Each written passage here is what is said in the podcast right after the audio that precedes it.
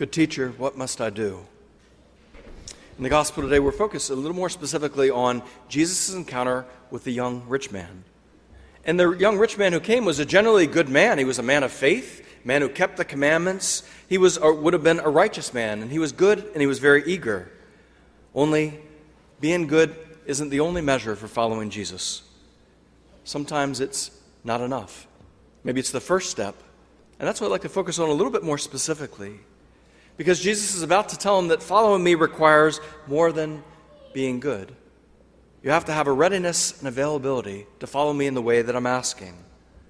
And yes, there are things that can get in the way of us following Jesus, things that hold us back, things we're too attached from. And that's what Jesus is focusing on. It's not just about being good, but there has to be this readiness and availability to follow the Lord wherever He leads for our particular calling. And that was the case. And sometimes it's important reality that every one of us can have different, more or less readiness and availability or less readiness or availability. And this is something that kept him back from following Jesus in the way that Jesus was inviting him to follow him. It's interesting, basically, uh, the spiritual concept is this is practicing detachment. Detachment from things Jesus is asking us to let go, or at least to be free, to be free available. If he asks us to let it go, would we let it go if Jesus asked us? to be willing to let things go, to be that kind of free, and certainly he was asking that of the young rich man. Notice how it describes, uh, when he talks to the young rich man, it says, Jesus looked at him and he loved him. This was a good man. And this is what he said to the young rich man You are lacking one thing. Go, sell all you own and give it to the poor, and then come and follow me. Was it Jesus was able to see in his heart that he was so attached to his material things, his wealth, his riches, maybe even his home or property, something that would ultimately hold him back? And Jesus saw literally how it was like a tether, something that, that bound him, that kept him, that held him back from the way Jesus was following him. I remember prior to seminary, I was meditating on this. I'm like, Jesus, are you asking us to like everyone to give up their property? I mean, this sounds pretty extreme. I remember really grappling with this, and I realized that I mean, not necessarily in that way, but with the young rich man, he was. Remember, a lot of the apostles gave up a lot of things. Peter and Andrew put down their nets. Uh, Matthew left his tax collector booth. People left homes or at least family for a significant amount of times. So sometimes it's a specific calling to particular people. So we may not be called, it doesn't mean we're called to sell our house and empty our bank account for Jesus. It's not a universal call in that way, but it was a call for him and in a special way, it held him back from following him. You see, sometimes we need to know, remind ourselves that to follow Jesus, we have to have a freedom. The spiritual word is an interior freedom to go where he wants us to go and to do what he wants us to do. And sometimes things can get in the way of that. I mean, sometimes following Jesus might, inv- might involve difficulties and hardships. What if God were to ask us, when you follow, will you follow me if it means that you're going to be poor, will you still follow me? Will that throw you? Some of the saints had that, where literally they'd experience not having anything, taking steps of faith. Mother Teresa Calcutta moved to Calcutta, India. She had no money. Do not worry, I will provide for you, but take the step of faith. Will you follow me if you know it also will come with difficulties and trials? Will you give up then? Or are you too attached to having a comfortable life? What does that sound like? Will you follow me for better, for worse, for richer, for poorer, in sickness and in health? It reminds me of the unconditional promises of marriage, doesn't it? And that's ultimately what Jesus invites us this unconditional following for the one who unconditionally gave himself to us. And so, if there's anything that gets in the way that we're holding on too tightly, sometimes that can get in the way the, the image comes to mind. This image comes to mind. You ever had that, like, you know, you ask a child, Will you do something? Yeah, I'll do it. And they like drag their feet and they're like, I'm going, I'm helping, I'll do it. Sometimes we do that with God, don't we? Yeah, okay, okay, I'll do it. But we're dragging our feet. And it makes it more miserable. When Jesus says, If I ask something you, will you do it free, freely and wholeheartedly? And sometimes there's things you have to let go let go and let God, if you're familiar with that phrase. So, that spiritual detachment, that sense of saying, I'll do whatever you ask. If you're asking me to let it go, I will let it go. Do you know who is the opposite of the young rich man? A man by the name of Giovanni di Bernardone, St. Francis of Assisi. Francesco was his dad's nickname for him. And he's the opposite. Here, Francesco grew, or Giovanni grew up with pretty, pretty well to do. His dad was a silk dealer and would go back and forth to France. That's where he got the name Frenchy, Francesco, Francesco, because he would get the silks from French and bring it back to Italy and sell them. So Francis had a lot of things, but he didn't find that it satisfied. And he'd always felt this inner restlessness of something's missing. I'm not sure what it is, but I don't know what it is. My life is no longer riches is not to it's not to be about riches. It's not to be about fame. Those things don't interest me. And in a certain sense, he fell in love with Jesus and realized the true treasure of his heart that changed everything. And he felt the sense of go and literally sell all you own and give it to the poor and come and follow me. And Giovanni did that. You know, one of the things that he was attracted to, he found something it's called joy that's different from comfort and pleasure. Comfort has its limits. We could be seeking after comfortable things all our life. Pleasures, you know, eh, whether it's food or drink or, or any kind of pleasure, right? It can be good in of itself, but then it, it's over. But joy, joy both fills and overflows. And joy comes from a relationship with God, a deep and abiding relationship with God. So much so that Francis was like, Yeah, I'll give up everything for God and others in a radical way. And he lived this very radical, like, he looked like a crazy man in his time. They're like, What is he doing? I feel like this is what the Lord's calling me to love God radically, to have nothing, to have nothing to show that even if you have nothing, you have everything the ultimate treasure of Jesus Christ. And this one who looked like a madman, people were so moved by him, they were like, He owns nothing, he has nothing but he has everything. And he has the love of God. Who would do things like that? Love does that. Love does that. When you know the ultimate treasure of something that's worth selling everything for, love does that. You know the image in the scripture it used of like a buried treasure. And that's the, that's the example ultimately of God and of faith and of following Him. It's like buried treasure.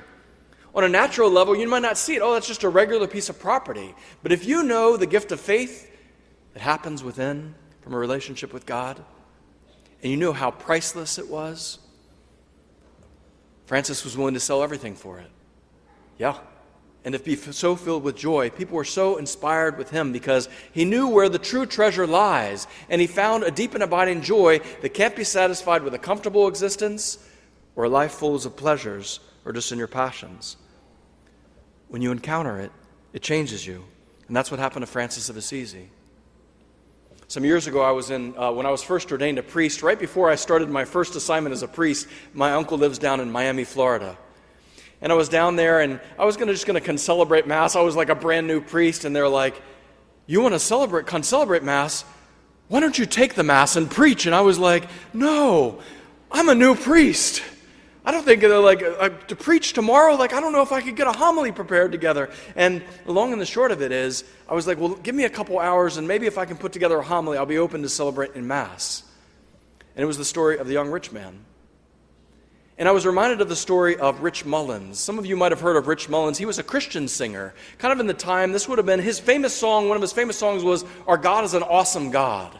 You remember that song, Our God is an Awesome God? And he was this kind of t shirt and blue jeans, evangelical Protestant Christian. But he was inspired by the life of Francis of Assisi. So, as an evangelical Protestant, he started this little group called the Little Brothers of St. Frank. And he decided, they, people found out later, he lived on an Indian reservation. He lived with the poor and among the poor. And frankly, he lived poor. He decided he was going to take a common man's salary and give the rest of the money to the church and to the poor. He lived this radical poverty. And in a certain sense, I was telling about like here was a modern day kind of a person who says, Give up all you own and follow me. And he could do. They didn't have a family. He was a single man, and he felt God was calling him to live this very radical uh, and beautiful life. Well, the story goes that uh, he actually was so moved by Francis of Assisi, he was going through RCIA to become Catholic. And while he was a RCI Catholic, the week before he became Catholic, he was in a major car accident. His Jeep turned over, and he had, actually had passed away. It was interesting because after telling the story, like a few weeks later, I got a phone call at my parish. They're like, Father, are you the, are you the priest that preached the homily down there? I was like, Yes. Thank you for sharing that story because I was driving where that accident was, and I'd heard Rich Mullins had passed away, and I never knew he was about to become Catholic. A modern day young rich man who found the treasure of Jesus that was worth selling everything for.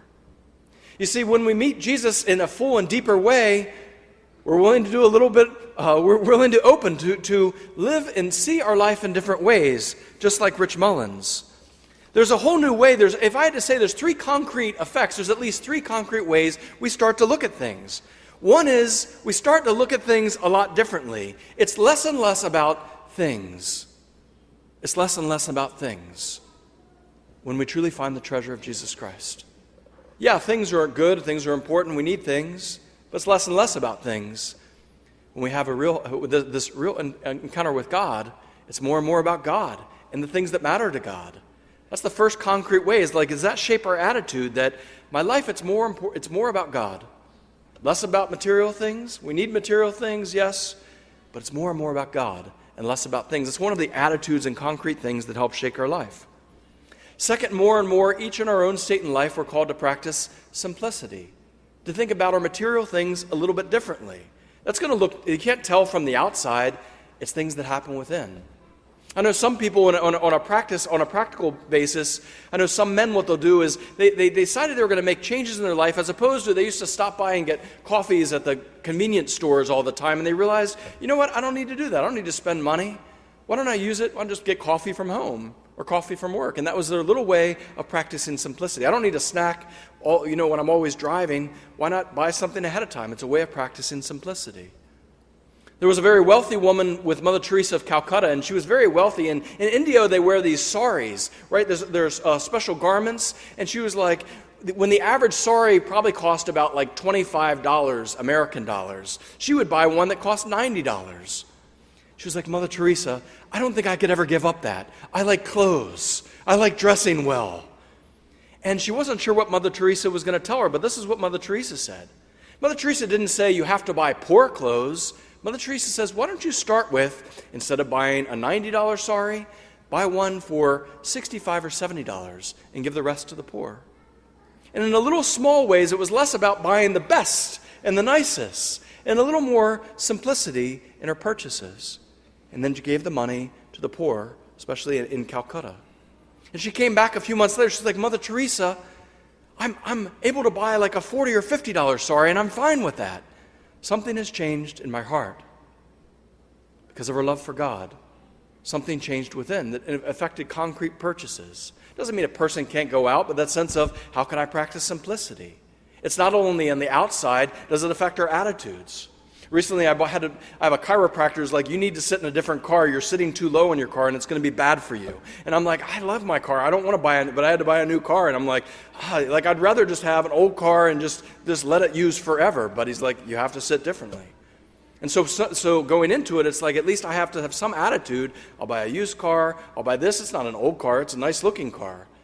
But are things shaping my attitude? Is a necessity? Is this is what my doctor's asking? Again, these are questions that should ask. We should ask, like, do we always need to buy something right away? To sometimes curb our desires for things. The sense of can we curb impulse purchases, especially with bigger purchases? Can we wait a while? Can we do research? Can we find something on sale? All of these things are good ways to practice simplicity. So it's less and less about things, things, things, more and more about an interior freedom. Of living in a way of saying material things are good, but they're not everything. Can we practice simplicity and even being content with what we have? Lord, give us that grace. It's one of the attitudes that comes with following Jesus. And finally, to store up for ourselves treasures in heaven. Store up for yourselves treasure in heaven, the Lord. More and more, we have an attitude where we think not just about things, more and more about God, and more and more about others. Do you know one of the marks of holiness in the saints? They more and more think about others. Not just giving money to the poor, just thinking about others, caring for people in need. That's part of the marks, of the marks of others. More and more we think about making sacrifices for the poor. More and more like Jesus, because Jesus said, store up for yourselves treasures in heaven. In the long run, that's the only thing we get to keep in heaven.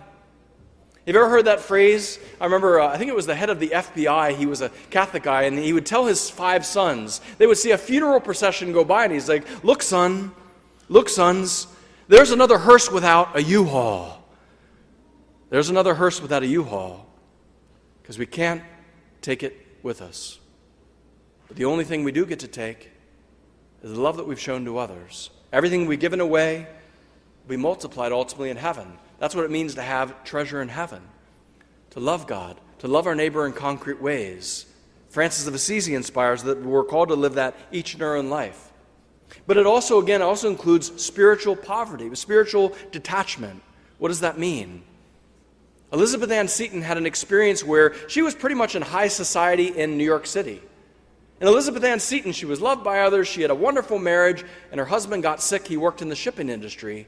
And they said, You need to take your husband to Italy, and maybe he can get better in the mountains of Italy.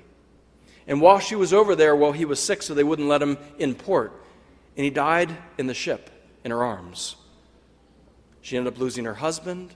While she was there, she was moved by the Catholics there and the way they loved her, and they're moved by the love for the Eucharist. She ended up converting, but she knew that if I become Catholic, I will lose all my friends. And she did. You wonder if Jesus would have asked her, If you follow me, eh, would you be willing to lose all your friends to follow me? Her answer was yes, because I'm willing to give everything for that, especially for the Eucharist. When she went on, she had a lot of uncertainty. Will you follow me even if it's uncertainty? She didn't know where her money was going to come from. She went from great wealth to great needing to trust God in everything, really the rest of her life long. She experienced she had loved ones, several of her daughters got sick and passed away during the course of her life. She knew this experience of the heartache of losing children. She knew the experience of life is uncertain, life is difficult. And life in this invitation ultimately was, Will you follow me? Will you still follow me and not lose faith even in these difficult times. You see, this life actually was, was an invitation to be refining her. She becomes this great witness of faith because of all those experienced over and over again. She had to trust God once again today. She had to rely on God once again today. And her life actually becomes this proof of beautiful and abiding faith that she lived out because she was free. It wasn't about having things or material things. It wasn't about having safety nets to follow Jesus. That was his invitation to Elizabeth Ann Seton. She didn't have the comforts of loved ones. She lost her husband early in her 30s, and she lost her daughters, which is uh, some of the greatest heartaches when you lose your children. And yet the mystery was God was still inviting her come and follow me. Be detached and trust me. This life is short and passing. But he was inviting her, Will you be a great witness of faith especially during these difficult times. My brothers and sisters, in following Jesus, it's not just about being good. It's about being open to following him wherever he leads, in good times and in bad, in sickness and health, for better, for worse. The kind of invitation he is asking us is unconditional. That's not easy, Lord. Give us the grace and unconditional love. But if we do that, if we don't hold on to things so tightly, if we allow ourselves to be free, more and more, it's not just about being good, it's about following Him wherever He leads. And He does something beautiful in and of Himself in our lives and in our souls. Do you know who does that? You know what does that? Love is willing to do that. Love is willing to do that.